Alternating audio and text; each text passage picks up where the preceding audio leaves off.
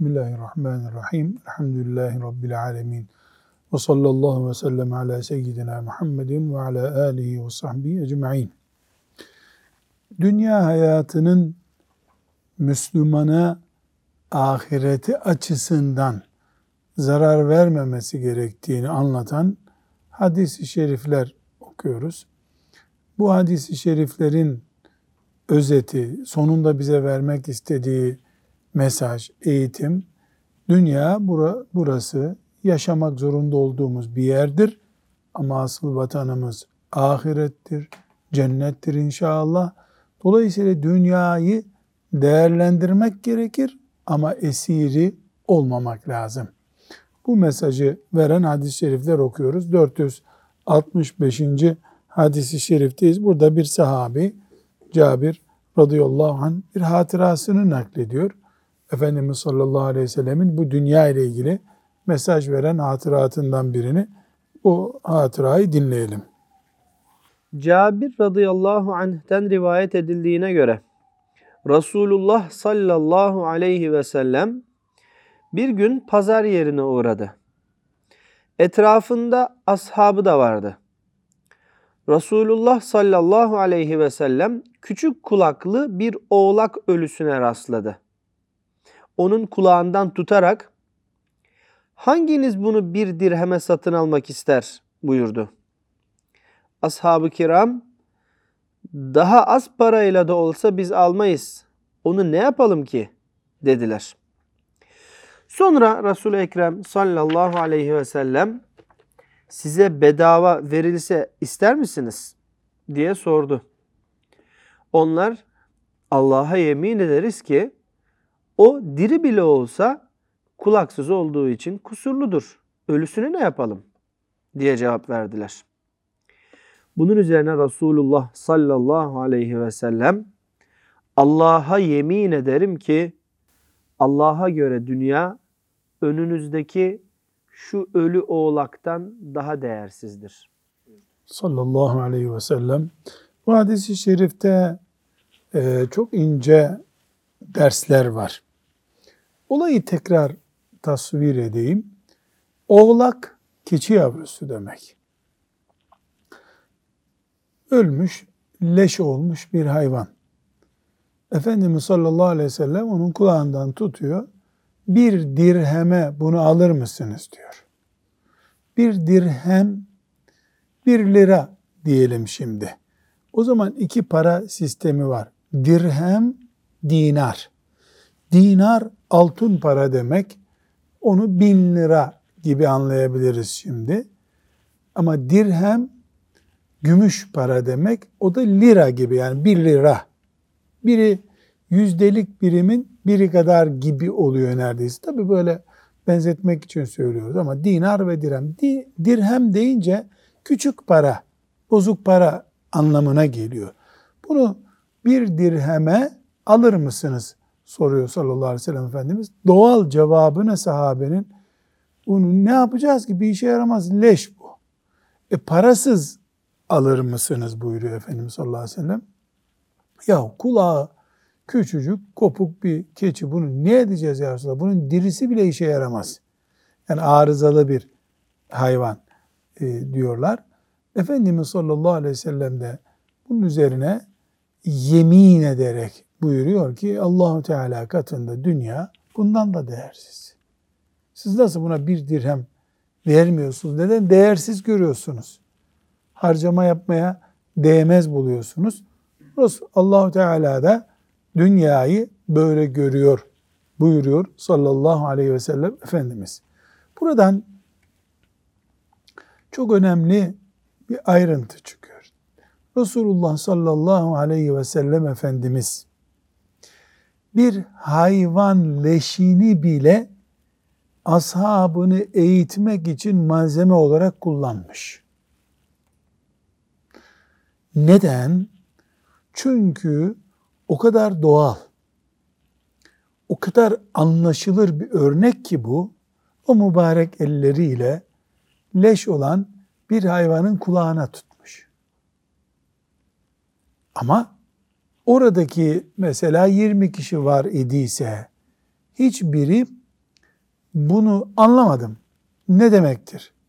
diye bir itirazda bulunmadığı gibi anlamadığını söylemesi de mümkün değil. Çok bariz, kolay anlaşılır bir örnek. Hoca, öğretmen, anne, baba gayesi eğitmek, insan yetiştirmek ise eğer bu ders onun içinde derstir. Bundan güzel ders çıkarılır. En basit bir şeyi bile eğitim malzemesi olarak kullanabiliriz. Resulullah sallallahu aleyhi ve sellem Efendimiz kullandı. İkinci bir konu daha var bu hadisi şerifte. Efendimiz sallallahu aleyhi ve sellem ona hiçbir itiraz yapılmadığı halde, konu çok iyi anlaşıldığı halde yemin ediyor. Vallahi yani Allah'a yemin ederim ki Allah'ın katında dünya bu kadar değersizdir. Bundan da değersizdir. Efendimiz sallallahu aleyhi ve sellem de biliyordu ki yemine ihtiyaç yok orada. Hem kendi iç donanımı itibariyle hem karşısındakilerin çok daha iyi kavramaları için yemin etti. Vallahi dedi. Bu yemini herhangi bir e, kefaret cezayı gerektiren bir şey de olmadığı gibi Allah'a yemin ederek güçlendirilmiş bir konu olarak yarın dünyaya tapınanlar tabi dünyaya tapınan ne demek? Dünyadaki varlığa tapınanlar peygamberin yeminle anlattığı bir şeyi anlamamış olmakla itham edilecekler. Cezaları o yeminin bedeli olarak karşılarına çıkacak. Yani yemin burada aslında Peygamber Efendimiz sallallahu aleyhi ve sellemin cümlesini güçlendirmekten çok bu konuyu hafife alanlar açısından bir tehlike oluşturuyor. Ala külli hal Efendimiz sallallahu aleyhi ve sellem çok ince fırsatları dahi değerlendirdi. Mübarek eliyle e, ölmüş bir oğlak e, hayvanın kulağına tutup bunu alır mısınız diye örnek verdi sallallahu aleyhi ve sellem. E, bu dünyayı tanımamız için, gerçek yüzünü dünyanın tanımamız için iyi bir örnek inşallah. Bir sonraki hadis-i şerife 466. E, hadis-i şerife yine bir sahabi e, Ebu Zer radıyallahu anh hazretlerinin Peygamber Efendimiz sallallahu aleyhi ve sellemle bir hatırasını dinliyoruz. Konu ne? Dünya kaç para eder? Konu bu. Oku hafız. Ebu Zer radıyallahu anh şöyle demiştir. Nebi sallallahu aleyhi ve sellemle birlikte Medine'nin Harra mevkiinde yürüyordum. Derken Uhud dağı karşımıza çıkıverdi. Resulullah sallallahu aleyhi ve sellem Ebu Zer, ey Ebu Zer dedi. Ben buyur ya Resulallah emrine amadeyim dedim. Resulullah sallallahu aleyhi ve sellem şöyle buyurdu.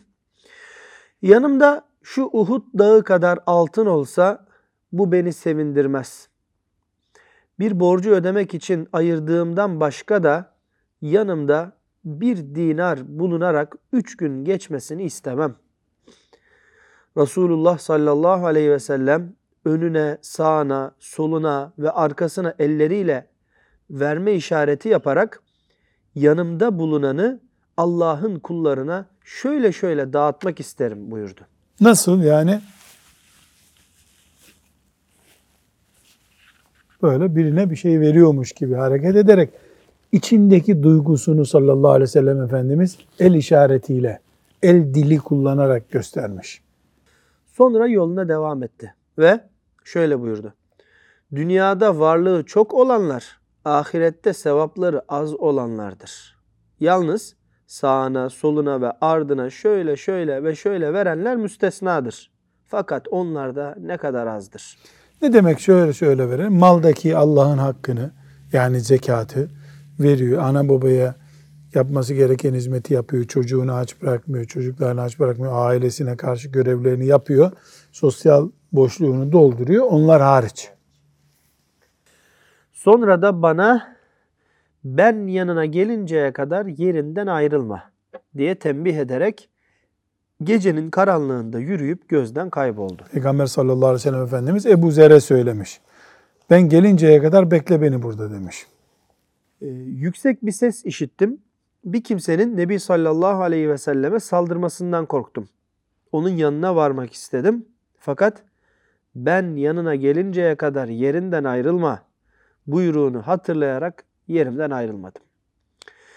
Resul-i Ekrem sallallahu aleyhi ve sellem yanıma gelince bir ses işittim ve ondan korktum diye duyduğum sesten bahsettim. Peygamber sallallahu aleyhi ve sellem sen o sesi duydun mu diye sordu. Ben evet diye cevap verdim. Resul-i Ekrem sallallahu aleyhi ve sellem şöyle buyurdu. O gelen Cebrail'di. Bana ümmetinden Allah'a ortak koşmayarak ölen kimse cennete girer dedi. Allah'a ortak koşmayarak ölen kimse cennete girer demiş Cebrail aleyhisselam. Ee, Allah'a ortak koşmak ne demek? Allah'a iman ediyor ama putları da var. Kendi çapında bir ilahı da var. O demek. Ebu Zer ben zina edip hırsızlık yapsa da mı dedim. Yani imanı var ama hırsızlık yapan bir adam. Bir kere hırsızlık yapmış. Resul-i Ekrem sallallahu aleyhi ve sellem, Sallallahu aleyhi ve sellem. zina da etse, hırsızlık da yapsa neticede cennete girer buyurdular. Evet. Yani buradan ne anlaşılıyor? Ee, iman tamsa günahlardan dolayı ebedi sonsuz cehenneme girmek yok. Ee, ne var? Cennete geç girmek var. Allah Teala mağfiret etmez. Ederse tabi bundan da kurtuluş biiznillahü teala var. Şimdi bu hadisi şerifte e, dünya hayatı açısından malın hakkının verilmemesi durumunda ne kadar tehlikeli bir şey olduğu anlaşılıyor ama Efendimiz sallallahu aleyhi ve sellemin tevazuunu yani Ebu Zer radıyallahu anh gariban bir sahabi, fakir bir sahabi onunla beraber yola çıkıyor. Yolda muhabbetler ediyor. İçindeki e, duygularını mesela şöyle düşünüyorum Ebu Zer diye e, akrabası değil, oğlu değil, veziri değil Ebu Zer'le paylaşıyor. Bu neyi gösteriyor? Büyük bir tevazu sahibi olduğunu gösteriyor. Aynı şekilde Ebu Zer radıyallahu anh'ın da edebini gösteriyor. Yani onun derdi Peygamber sallallahu aleyhi ve sellemin yanında bir adım fazla yürümek. Ona böyle derdini açan, içini boşaltan bir peygambere karşı ee filan diye böyle bir saygısızlık yapmıyor. O da edebini koruyor. Hadisi şerif her şeyden önce bu iki şeyi veriyor. İkinci e, öğrettiği şey hadisi şerifin Allah yolunda zekat gibi mecburi veya diğer normal sadakaların harcanmasının ne kadar önemli olduğunu anlatıyor. Efendimiz sallallahu aleyhi ve sellem şöyle verir, böyle verirdim, buraya verirdim, önünü arkasını sanki böyle etrafında insanlar varmış da e, hepsine vermeye çalışıyormuş gibi el kol hareketi yapıyor sallallahu aleyhi ve sellem Efendimiz. Ve ne enteresan bir şey, ödenecek borç için bekleyen hariç, üç gün bir parayı yanımda bekletmezdim buyuruyor. Sallallahu aleyhi ve sellem. Zaten bekletemedi. Hiç öyle bir e, malı olmadı. Buradan bir üçüncü incelik daha çıkıyor. O da şu. Ebu Zer radıyallahu anh bir tür e, şaşırıyor. Yani La ilahe illallah Muhammedur Resulullah'ı hakkıyla söyleyen şirk koşmazsa cennete girecek diyor Efendimiz sallallahu aleyhi ve sellem. Ebu Zer radıyallahu anh Ee, ama zina ama kumar işte bir şeyler saymak istiyor. Efendimiz sallallahu aleyhi ve sellem ona bir açıklama yapmıyor. Zina etse de, hırsızlık yapsa da deyip bitiriyor cümlesini. Burada e, konuşan makam Resulullah sallallahu aleyhi ve sellem'dir. Dinleyen Ebu Zer'dir. Peygamber ve ümmetinden birisi. Bir nevi Ebu Zer'e bu soruyu sormaması gerektiği gibi bir işaret de var burada. Anlamadım nasıl olacak? Başka şey Ebu Zer'in uslubunda ne var? Zina etse de mi? Hırsızlık yapsa da mı? Şeklinde bir tavır var. Efendimiz sallallahu aleyhi ve sellem sanki o sorunun yersiz olduğunu da işaret etmiş. Bize de uyarlanabilir bu. Ayet, hadis dinlerken, şeriatımızı öğrenirken amalı çıkışlar demek ki uygun çıkışlar değil. Anlamadım demek başka bir şey tabii. Anlamayınca 40 kere de sorabilirsin. Ebu Zer'inki burada anlamama değil. Oturmuyor, kafasına oturmuyor. Hırsız nasıl cennete girecek diye düşünüyor. Ee, tabii ki bu bir edep dışı hareketten değil. İmanının büyüklüğünden kaynaklanıyor. Kendisi de öyle temiz bir mümin olduğu için kıyamete yakın Müslümanların nasıl yaşayacağından haberi yok zavallının. Öyle tertemiz zannediyor ki e, insanlar öyle kelime-i tevhidi okudukları günün safiyetiyle duracaklar zannetti radıyallahu anh. Bir incelik daha var bu hadis-i şerifte. Efendimiz sallallahu aleyhi ve sellem Cebrail bana böyle dedi diyor. Filan surenin ayeti indi demiyor değil mi? Kur'an değil bu buradaki söz. Kur'an değil. Ne ya? Cebrail aleyhisselam ona bir malumat vermiş. Ebu Zer'e de o malumatı öğretmiş Efendimiz sallallahu aleyhi ve sellem. Demek ki Peygamber Efendimiz'e Kur'an'ın dışında da vahiy geliyordu. Onları hadis diye bize ne yapıyordu o? Öğretiyordu. Bu hadisi şeriften de bu Ebu Zer radıyallahu anh hadisinden de ne anlıyoruz?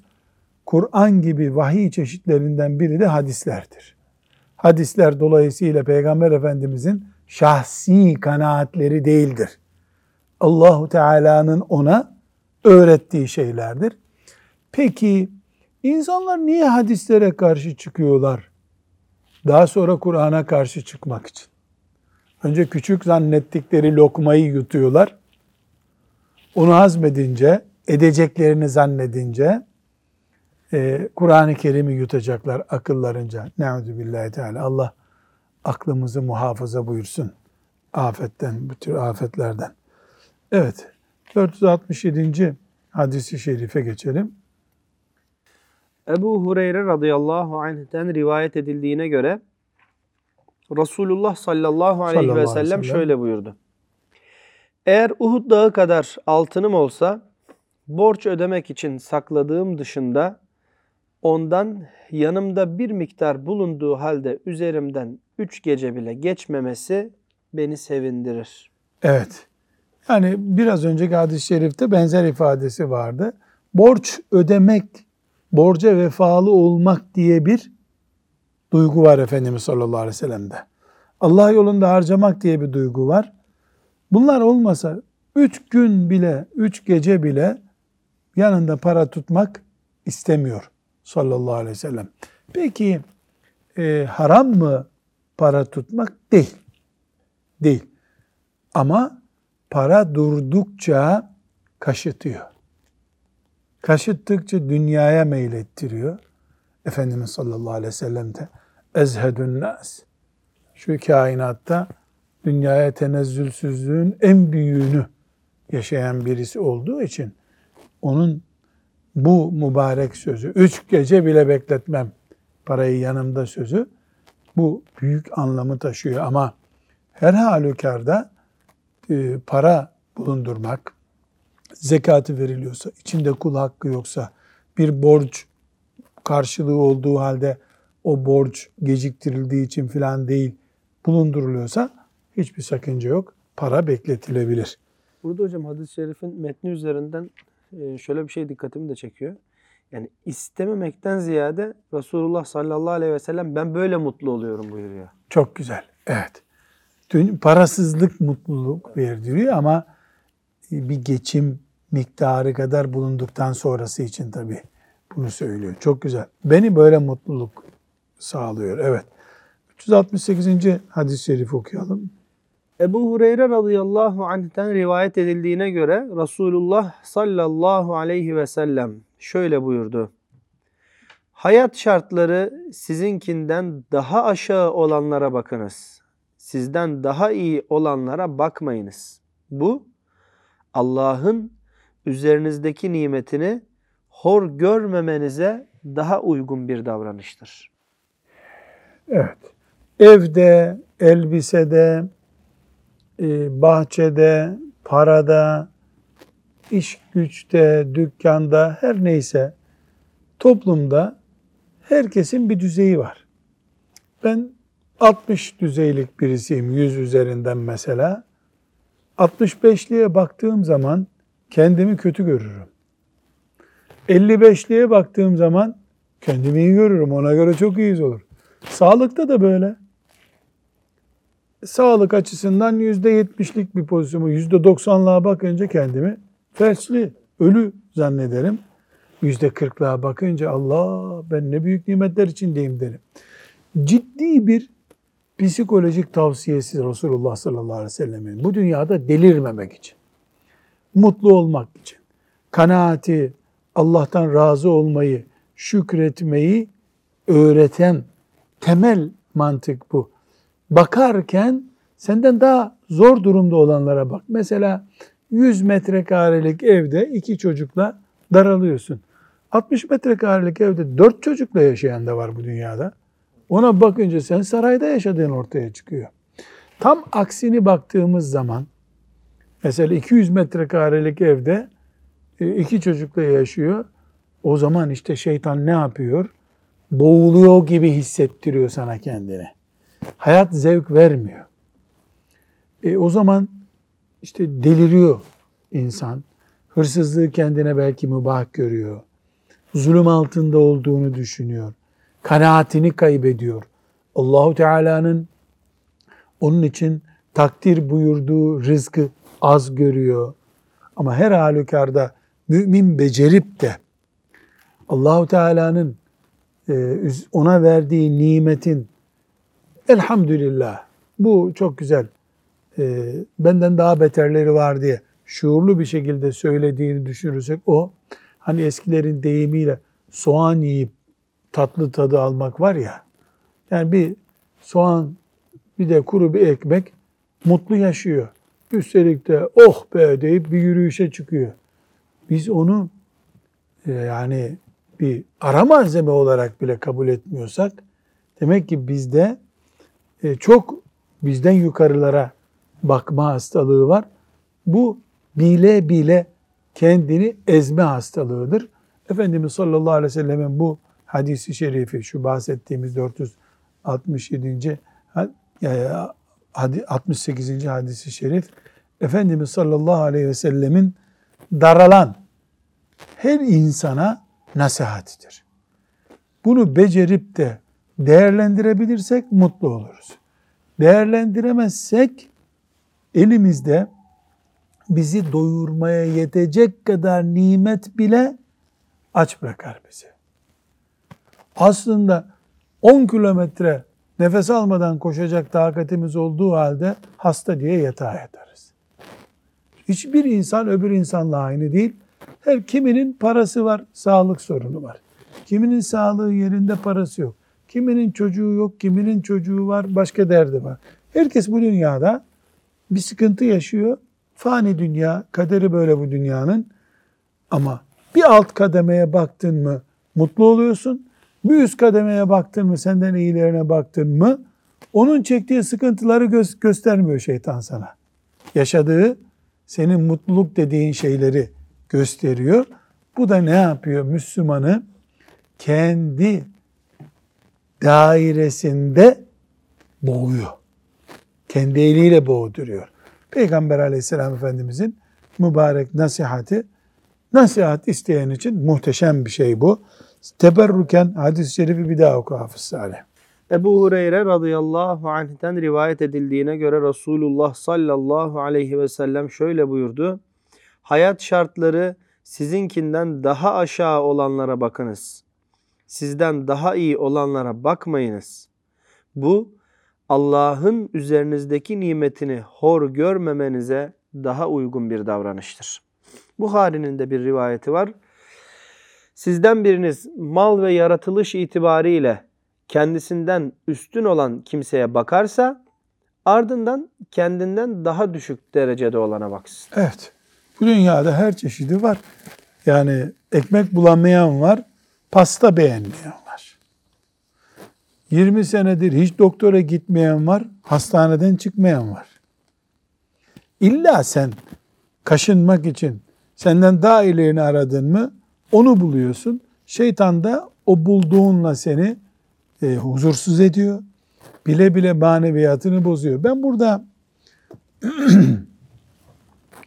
şöyle bir örnek açmak istiyorum.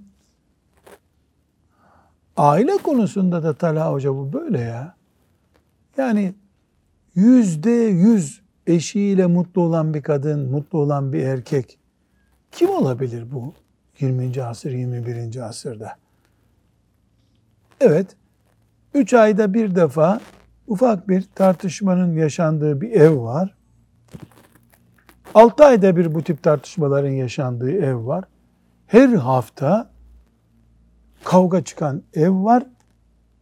Senede 3-4 defa polisin gelip müdahale ettiği evler var.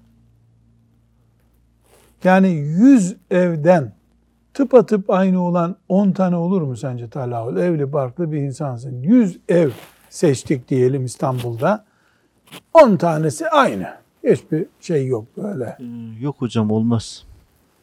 Evet daha iyileri de olur. Daha iyisi ama herkes kendi ayakkabı numarasına göre bir hayat yaşıyor değil mi?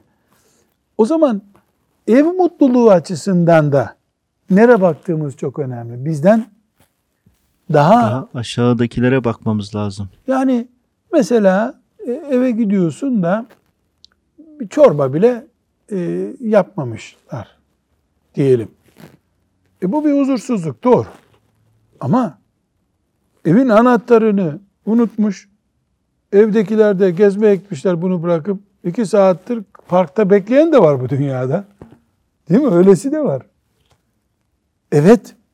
Mükemmel bir ziyafetle karşılanan da var. E kadın mesela e, asık suratla geldi eve diyor. Doğru, yanlış. Ama yani yüzünden kıvılcımlar fışkırarak da gelen var. Yani ev hayatında da e, muhakkak daha bir aşağısına bakarsa insan elindekinin kıymetini bilir. Güzellikti, geçimdi, maddi imkanlardı, ev genişliğiydi. Hep yukarılara baktın mı kafası yukarı doğru oldu mu insanın? E, o zaman işte mutlu olabileceği evde bile mutluluk şansını kaybediyor. Bu da kendi eliyle olmuş oluyor. Bu peygamber tavsiyesini yani hiç unutmamak lazım. Hocam malumunuz Efendimiz sallallahu aleyhi ve sellem böyle durumlarda e, iyi tarafları görmemizi emrediyor. E, Evet. evet bir hadis-i şerifi bir hatırlatmak istiyorum da o hadis-i şerife göre e, işte sizden birisi eşinizin e, iyi bir tarafını görmüyorsa, hoşlanmadığı bir tarafı varsa iyi tarafına baksın diyor. La Evet. yefruk müminun mümineten. Yani bu hep mi bu zehirdi ya? Bunun bir bir günde tatlı tarafı vardı. Mesela yemek yapamıyor ama temizliği iyi yapıyordur. E, temizlik yapamıyordur, misafiri iyi karşılıyordur. Yani bir iyi taraf bulmak lazım. Buna bu modern edebiyatta bardağın dolu tarafına bakmak diyorlar. Bardağın bir de dolusuna bak hep boşluğunu görürsün. Yani senin içeceğin iki yudum su varsa bu bardakta iç o iki yudum suyu gibi düşünmemiz gerekiyor. Evet. Bir sonraki hadisi şerife geçebiliriz.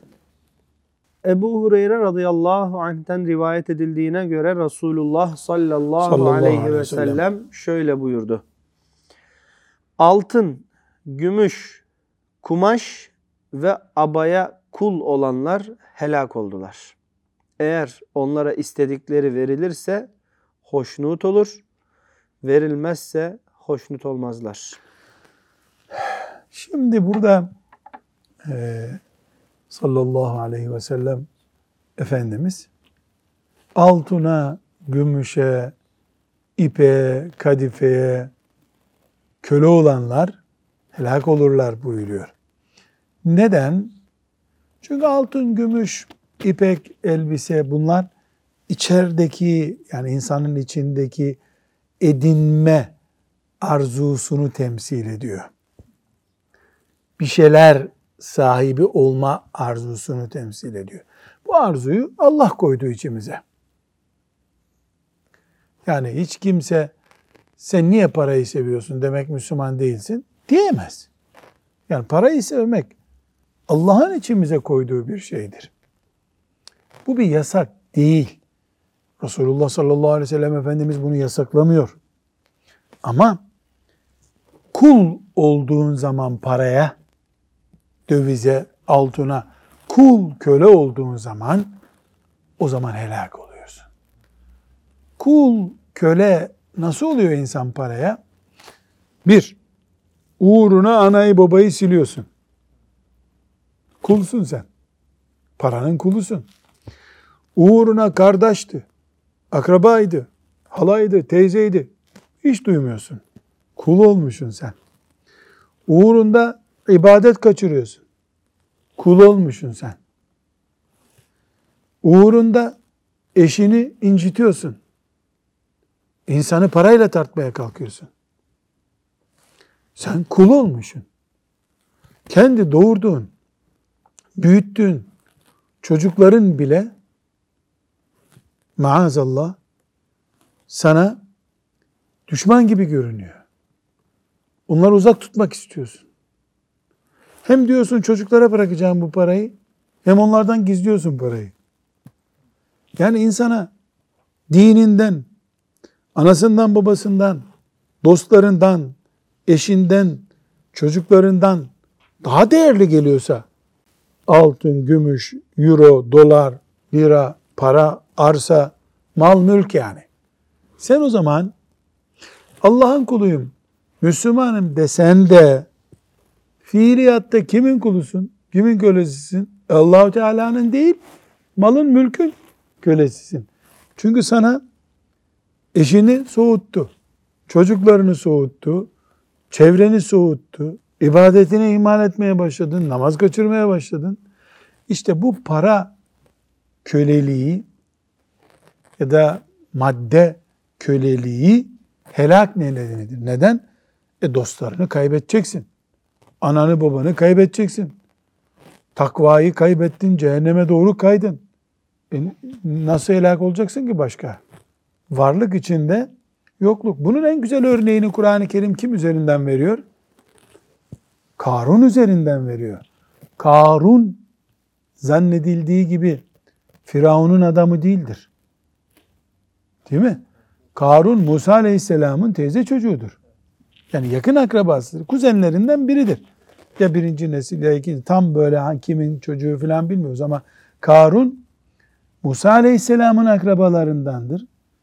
Ve Musa Aleyhisselam'ın yani dininden birisiydi.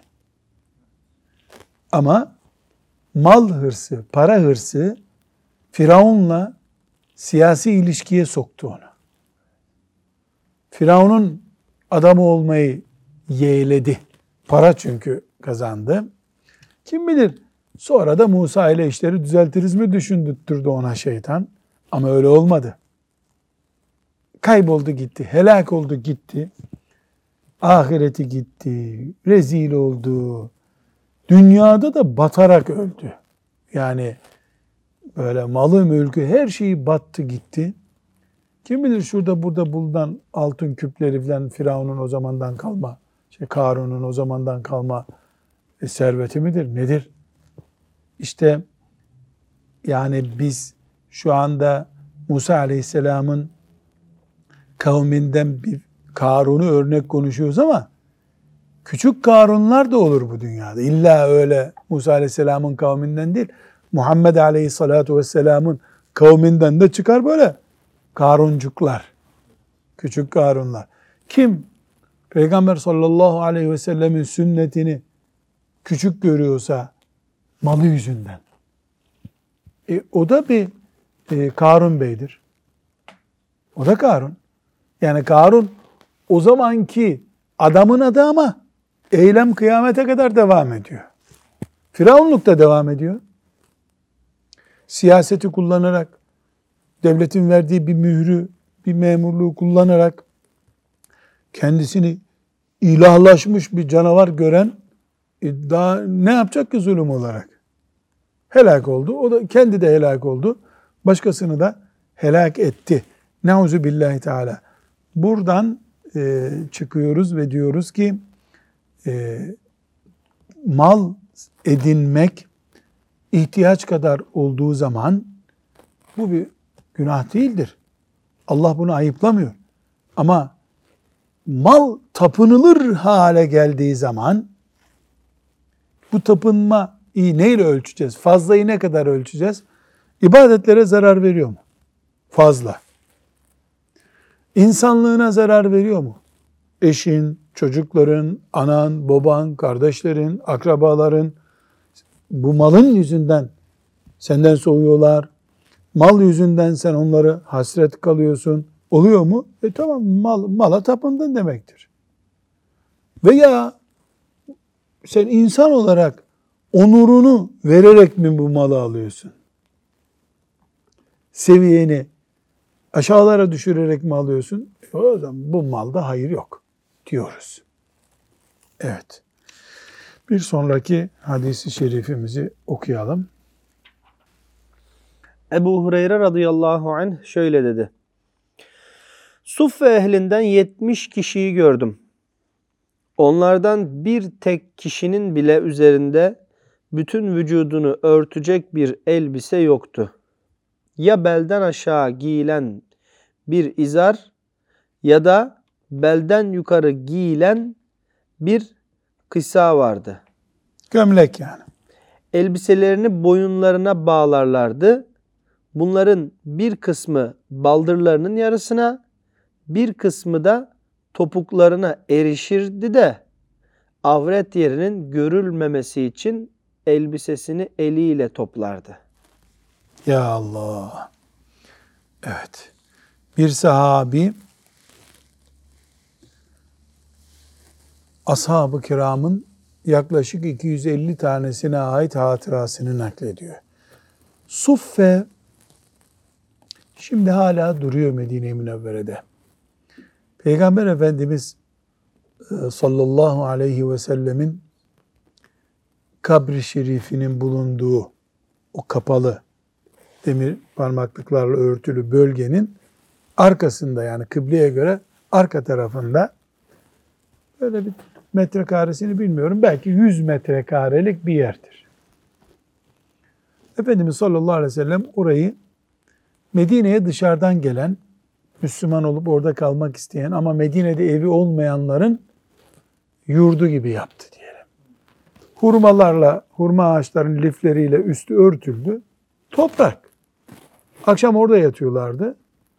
Sonra gidip mescitte, mescitte 20 metre ötesi zaten, mescitte de Efendimiz sallallahu aleyhi ve sellem'i dinleyip Kur'an okuyorlardı.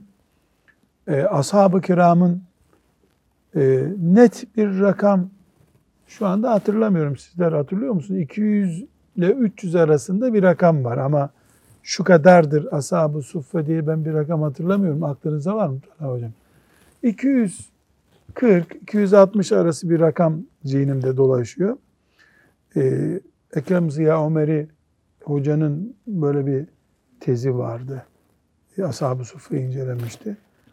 Ee, bu fakir sahabiler onlar işte Efendimiz sallallahu aleyhi ve sellem bir köye bir hoca gönderilecek. Onlardan birini gönderiyordu. Onlar orada çünkü hazır yetişiyorlar. O yurtta kalıyorlar diyelim.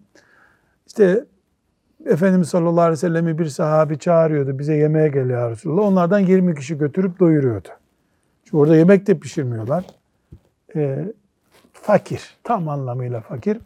Ebu Hureyre radıyallahu anh onların elbisesini tarif ediyor. Şimdi üstten bir şey giyiyorlar, e, dizlerine kadar örtüyor. Onu beline indiriyorlar, göğüsleri açılıyor. Çorap. Böyle bir şey yok zaten yani. İç çamaşır da yok. Böyle şimdi diyeceğim ki Salih Hafız bir banyo havlusu kadar diyeceğim. Banyo havlusu bizim mübarek. Kefen olur insana bizim banyo havluları. İşte bizim el havlularından biraz daha büyük. Banyo havlusundan da biraz daha küçük bir kumaş bulmuşlar bir yerden. Onu beline bağlıyor. Omuzuna bağlıyor. Yürürken e, avreti görülmesin diye eliyle böyle topluyor, kapatıyor kumaşı. Dikişli değil çünkü. Dikili bir çamaşır değil. Ama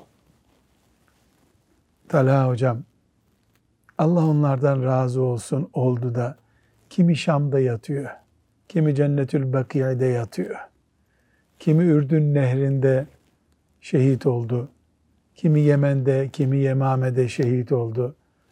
Gökten nur iniyor bulundukları yere kadar. Durdukları toprağı nura çevirdiler. Radıyallahu anhum.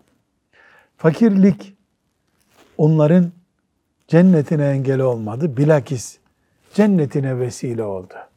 Karın tokluğuna diyeceğim. Hiçbir zaman tok yaşamadılar.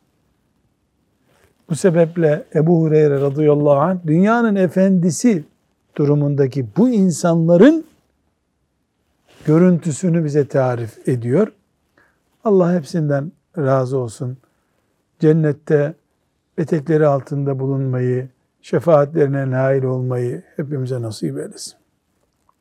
Ve sallallahu ve sellem ala seyyidina Muhammed ve ala alihi ve sahbihi ecma'in. Velhamdülillahi Rabbil alemin.